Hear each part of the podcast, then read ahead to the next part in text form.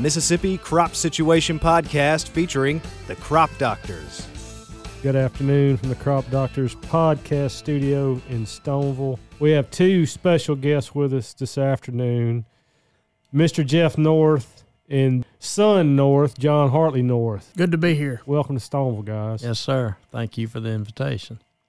Well, they've been here numerous times. They yeah. just didn't know where this was. And, in fact, we let them into the building, and one of them walked right in. The other one got lost. Yeah, John, John, we'll let the listeners decide who got lost. John maybe spent a little bit of time around here back in the day. And Jeff was on with us last year is what they tell me. I thought it was two years ago, but Tom and Jeff both said it was last year, so I'll take their word for it. And we talked about the M A C A in general, which is the Mississippi Agricultural Consultants Association. So if you are interested in that, Jeff laid out the history of it and requirements and things like that. It's really cool talk uh, that we did last year. So scroll back through and you can find that. And But today we're just going to talk about ag consultant in general, and then just a rare opportunity to talk to two generations of ag consultants too. So really looking forward to it. Before we start, I've known both y'all for a, a, quite a while now, so I'd be curious to know, arm wrestling contest, father and son, who takes the belt? He's got me with the muscle part of it, but uh, the brain, I don't know. I think I can hang with him on that a little bit. You're so going to kick him Jeff, in the shin? Jeff's wiry would probably fight dirty. I'm I'm a lot dirtier than him. No contest then? No contest on that. Okay. Deer hunting contest? Oh, he's, he's got me on that. And also have him about fifty years in hunting it too like that. So maybe not quite. Maybe not quite. So, uh, but he started young, just like he did in the pickup back in the cotton fields. I remember strapping him in the in the car seat still. He was still in the field, but starting at about three or four years old, he made many a, many a trip with us. So you're young enough to have required a car seat, huh? But I wasn't in it. I was most of the time bugging his scouts. He'd always get on to me for pulling ears and hair, and I'd be in the back seat bothering everybody. And don't let a box turtle cross the road. Speeding, we had to stop. We had a whole back, the whole bed of the truck full of box turtles one afternoon. We just riding every one we saw. We collected. Throw it in the bed of the truck. In the bed of the truck, Speedy. So Jeff, how long you been in the business of ag consulting? You told us last year, but I don't remember. Uh, my first first crop, uh, I was working with Extension. I was not a licensed consultant. My first crop I started scouting was nineteen seventy-eight. I was a sophomore in college. And then as a licensed consultant, eighty-one, a senior, you know, you graduated and took the, took the exam with Bureau of Plant Industry. So my first uh, licensed crop was in eighty-one, even though I was starting grad school then, I still have my license. So that's forty-five years total crops and uh, forty-one of uh, licensed consulting. Have you checked cotton every year? Has there been a year where you hadn't had any cotton? There's never been a year without any cotton. There might not might not have been much, but right. There's always been a crop of cotton somewhere. I vaguely remember asking you this last year. When did the corn and beans become a big part of your business? two thousand four. In the cotton industry, we started losing gin, started losing infrastructure, price, uh, cotton prices plummeted. And, and that's when a lot of consultants were at the lick log. They, we didn't know, could we make a living in grain? You know, it was all cotton back in the day. I mean, what, one point six million acres in the peak? Um, I think that's right. And yeah. then like three hundred eighty thousand, I think, are more, more recent acres for twenty twenty-three. So we didn't know if we would make a living in soybean consulting, corn consulting, rice consulting, grain sorghum. But mother, what is it? That, what's the old cliche that necessity, uh, necessity is the mother, mother of invention? That's right. And you you find a way. You find your way. You figure out, you know, a niche. And of course, there are ongoing pest problems, weed weed problems. No matter what we're growing right now, there will be a need for a consultant somewhere. So did that diversification in crops also bring the diversification in services that you provide too? Absolutely, uh, especially from the standpoint of being more in tune with the weed control, plant pathology. Everything's on our radar list now. And who knows what, what it will be. Fertility, everything's on the radar list. It's a total production plan. It takes it all. It used to be, for lack of better words, buck checking. in uh, in cotton, and we've evolved to where a total management plan. So, well, y'all have had to learn just a tremendous amount to compensate for that particular shift in, in acres and everything else. And then with the changing just climate and agriculture, that's that's been a it's been a pretty heavy expectation. And and it changes um, every year. I mean, even John Harley, I mean, he's he's seen it in his in his tenure now. I can't believe that he has many years under his belt as he does already. Speaking of that, John Harley, we kind of alluded to you having been around Stoneville a little bit, so why don't you tell folks that are listening kind of what your background is and how you ended up where you're at now. Started out at a young age, just riding with my dad while he was consulting. Kind of when cotton acres went down, I was still lucky enough to be around it. Dad kind of backtracked a little bit and started working for a mosquito company and that kind of thing, but was still involved with crops. And I got to learn kind of under him and some of his scouts that kind of took over some of his acres whenever he switched jobs, and I was just scouting in the summertime, and then that kind of led more to being up at state, starting college, and was lucky enough to get on with Angus and Gore at a young age in undergrad, being a student worker, and then kind of made the decision to go on after I graduated, went and got my master's and P H D in entomology, same under Angus and Jeff Gore. I really didn't know where I wanted to be. I was lucky enough to kind of still be around consulting and working for a few consultants in the Delta, uh, Haley Easley and Bruce Pittman, while still finishing my work at Starkville with my P H D, and just kind of got lucky and got an in in the business, and then started consulting, ran, you know, opened up my own business, North Entomological, and started in two thousand eighteen, and now it's two thousand twenty-three, so technically being a licensed consultant with my company, this is I'll be working on my sixth year next year, and never thought I would ever get to do it. I've kind of had the plan to, once I got my P H D, to hitch up with a company and kind of go the corporate route, and just like Dad said, you just kind of find a way to make it work. And I really wanted to consult and be kind of on the front lines with producers and helping them be more profitable by the acre, and just made it work. And I had to do a few other jobs too to kind of pull the pull the up until I got the acres, but here we are. I got to tell you a funny story about his his grad work. And I told him, I said, whatever you want to do, I support you in. You know, you get your undergrad degree. I said, you're going to get your master's. I said, you're going to get that. You don't have a choice in that. I said, now after that, I'll, you know, that's up to you what you want to do after that. So all I heard for two and a half years through his master's studies were how much I hate this. I can't stand this. I am so sick of this. I said, you're almost done. Just get through with it, and then you'll make your mind up. So I never will forget, we're riding in the turn row looking at beans in mid late August one day. He's riding with me on a Saturday. And uh, he just says, I got something I need to talk to you about. I just look over at him. I said, what's up? He said, I'm thinking about getting my P H D. I just stopped the truck. I said, are you kidding me? I said, don't get me wrong. I fully support you in your decision, but all I have heard for two and a half years is how much you hate this.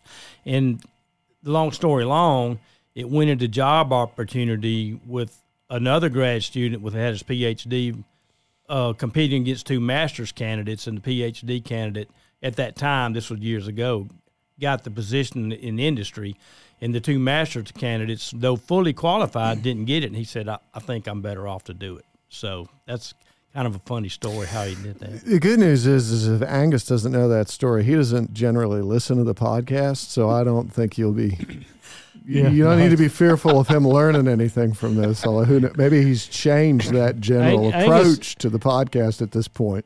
What's funny is when I started my business, so when I, I graduated in two thousand nineteen with my P H D, and I had been crop checking, running my own business for a year or so, but my very first year crop checking, we had the record flood down south. Everything flooded, lost big portion of my income.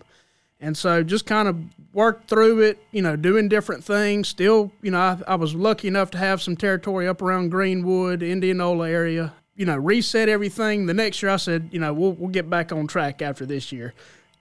It happens again. Stayed flooded for two years, so lose a big portion of my income for two years in a row just getting out of school trying to run a business. And so I said, well, we'll just work through it again. Just And so my third year out, everything's good back south, but that's when we get fifteen inches of rain in Greenwood. So all my crop floods out in Greenwood. So I'm back to square one. And I came home one day and I said, Dad, I said, I don't know how much more I can take about this. I said, golly, it's killing me.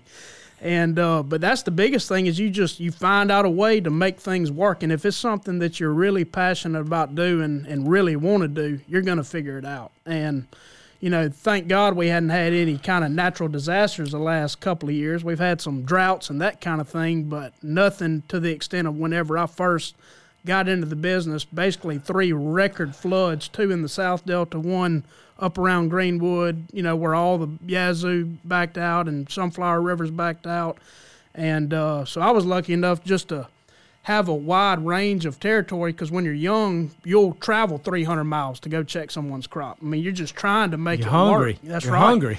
And so fortunate for me is I've, I've had such a wide range and territory of acres that it really helped me a lot, and that's that's the biggest thing. I mean, I get to kind of see different landscapes. I mean, it's it's way different South Delta, a lot more tree lines. I would say insect pressure is a little bit worse uh, versus kind of as you come up further towards Cleveland, Sunflower, you know, not as many wood lines, that kind of thing, just more of a monoculture, wide range, furry irrigated ground with no trees in sight. It's just, I get to see it all, from weed pressure to insect pressure, disease, everything. So, so are all your acres in the Delta, John? The majority of my acres are in the Delta, but I still do a lot of uh, checking in the hills, or what we call hills, but around, right. you know, eastern central part of the state, I would say along the I fifty-five corridor, uh, some of it a little east, like around Pickens, Rankin County, Madison County, and then I have a lot more towards Sunflower, LeFlore, uh, Issaquena, Yazoo. So I just, I basically cover a, I would say a two hundred fifty mile radius, basically from Shaw to Greenwood through Yazoo City over to Holly Bluff area. You get to see a lot more landscape and deal with a lot more different various insect pressures just being in that wide range of landscape. So aside from the, just the difference in the terrain and then the, the difference in the insect pressure that you mentioned, what else is the big difference between those two landscapes in the state Delta versus the I would say non-Delta? When you kind of get more into the heart of the Delta, irrigated ground, that kind of thing, there's different ways to treat different crops. You've got to take a lot into account versus whether you're on dry land, irrigated. A lot of times I find a real fine happy medium because, and I'll be honest, back thirty, forty years ago, a lot of these older consultants, they when they dealt with the boll weevil. That's you, Jeff. That's me. You know, all That's me. the boll weevil and the budworm, it was spray, spray, spray, spray, spray on a four or five day schedule. And, you know, I always pick at Dad and Bruce and even Tucker. Back in the day, I said, well, that's when bug checking was the easiest. I said, it was just spray, spray, spray, spray, spray. I mean, that's easy. Every four days we're spraying. You know, now as we get on further into the younger generation of consultants, that's when we're trying to find a fine line on these farms to be profitable, you know, managing every acre, trying to be as cheap, cheap, cheap as we can, but also being the most profitable and just trying to find that real fine line. Growing up when I was younger, being around dry land acres and that kind of thing, we would have to watch the rain and that kind of thing. And we couldn't let the bugs or the weeds take over or anything like that, but we were still trying to find that fine line to where we were going to be more profitable and, and trying to catch rains and then try to find that happy medium on being profitable versus where we can irrigate, that kind of thing. You know, we're going to have a lot more inputs in that because we can really push those yields and, and compensate for, you know, being on irrigated ground, a lot of the Delta ground up around, you know, Yazoo River, Sunflower River, real fertile ground, doesn't get any better than Deer Creek. So a lot of that you take into account, okay, we can really maximize potential here versus, you know, somewhere where we're a little bit heavier ground, maybe dry land, something like that. You just, you learn to kind of deal with the kind of ground you're on and try to be the most profitable from insect, disease, weed pressure, uh, everything. I'll, t- I'll tell you something comical, and, and I'm going to ask him a question, and I'm not sure. I think I know the answer, but have you ever seen a boll weevil in the field? I have. You have? I couldn't remember if that was before boll weevil erad when you were, you know, riding some with us, but I do remember this about seven or eight years ago. I found a cucumber seed, and I pulled it, and I handed it to him. Well, it's been longer than that. It's been way back. And I said, you know what this is? And he said, I don't. So that just shows the difference in how pests have weeds, how insects have evolved, that the problems that we incurred so many years ago, these younger consultants have never seen it, never seen it. And uh, but I could not remember if you saw boll weevils or not. Um, mm-hmm. I would I would have been four or five. You know? I tell you, you know, aside from pigweeds, I have cut more cucumbers with a hoe than anything else, and, and naturally hadn't in a long, long time. But here at Stoneville, just a few years ago, I don't remember what year it was, but I was I was walking across our field down on the low end, and there was a little plant growing up, and I noticed it. Like, man, what is that? And it one of those things, I didn't recognize it, and it bugged me and bugged me and bugged me. It was probably an hour or so goes by, and then it occurred to me it was a cucumber. I was like, man, that's, that's wild. That's crazy. That, that is as wild. many as many cucumbers that I as I had whacked with a hoe back in growing the day. up that I didn't even recognize. that the is thing. wild. Most years, the these these young folks would have to go a long way to run across some. You get to some places in this state where the river backs up. I mean, yeah, we always have that conversation. Yep. You get yep. down there around Natchez in some areas, the other side of the levee, and you'll run across it. You with, know what I really enjoy is observing now.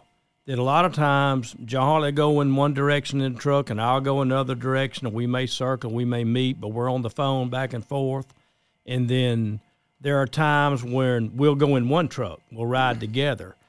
But I learn as much from him as hopefully he learned from me at some time with the new technology and the progression of these younger entomologists, younger weed scientists, younger plant pathologists that they're exposed to through not just education, but experience too, different from what, what I observe. But I really enjoy asking him questions now also. And funny, we were riding one day in, um, in the truck together, and he had his hand drooped over the steering wheel like a dish rag on a faucet, a wet dish rag on a faucet.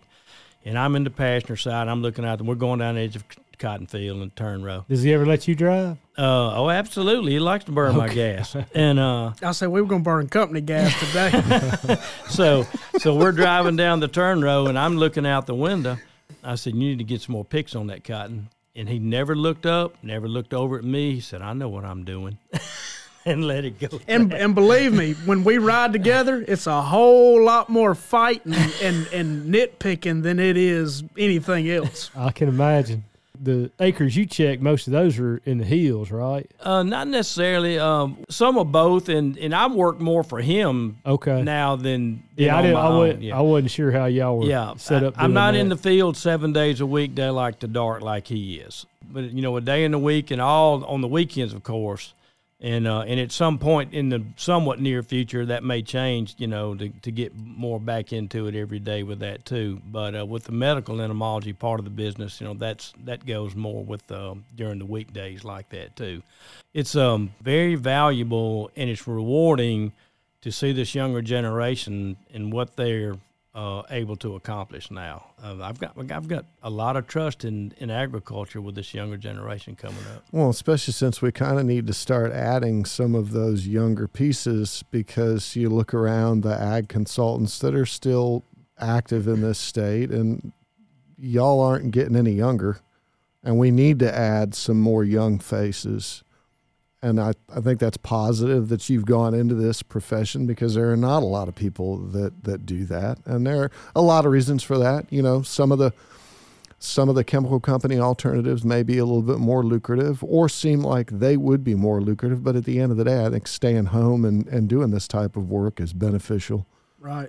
Well, I noticed when we did the M A C A roundtable this morning with, with y'all's board of directors, you know, there's a group of y'all that are, in our world, pretty young guys that are involved in the, the management of the M A C A as an organization. So I I commend y'all for that. Mm-hmm. That's a good way to get involved, and then you learn the process, so when we're all gone, y'all can carry on with the way things right. have been done. Jeff, one thing I thought of when I'd asked earlier about, you know, your services changing over the years, do you find it more rewarding that you do offer more of a crop management service rather than strictly, and it doesn't have to be entomology, if you were just strictly doing soil sampling and, and fertilizer recommendations, it'd be kind of the same thing, but offering a broad spectrum of services, do you find that more rewarding for you to offer that to your customers than just a single service? Well, it's more rewarding in the fact that you have more participation in all the decision-making processes, because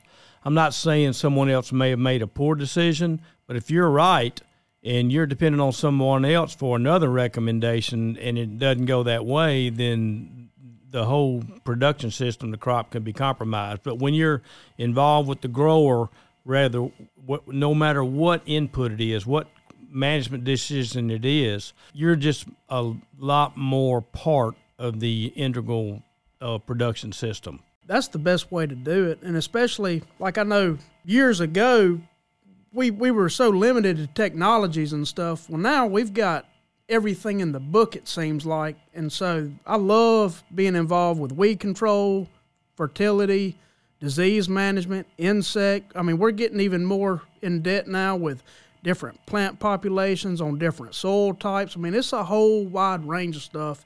And that's what's so neat for me to be involved in it, too, because one thing that I'm extremely fortunate, and I tell people this all the time, and this will kind of go back towards, you know, with these younger guys consulting, we also got a lot of young producers out there, too, and that's going to be the ones carrying the torch. And I'm extremely fortunate to where ninety percent of my growers are younger than me. I've been lucky and fortunate and, and still worked hard, but I've kind of fallen into a deal to where a lot of my clients are younger than me and, and count on me. I mean, any kind of decision made on a farm, they call me. Now, they, they still talk to their reps and the dealers and that kind of thing, but when it comes down to a big decision, they call me. And uh, that, that means a lot to me, and that, that also, you know, carries me to keep keep learning, keep driving, you know, keep working hard.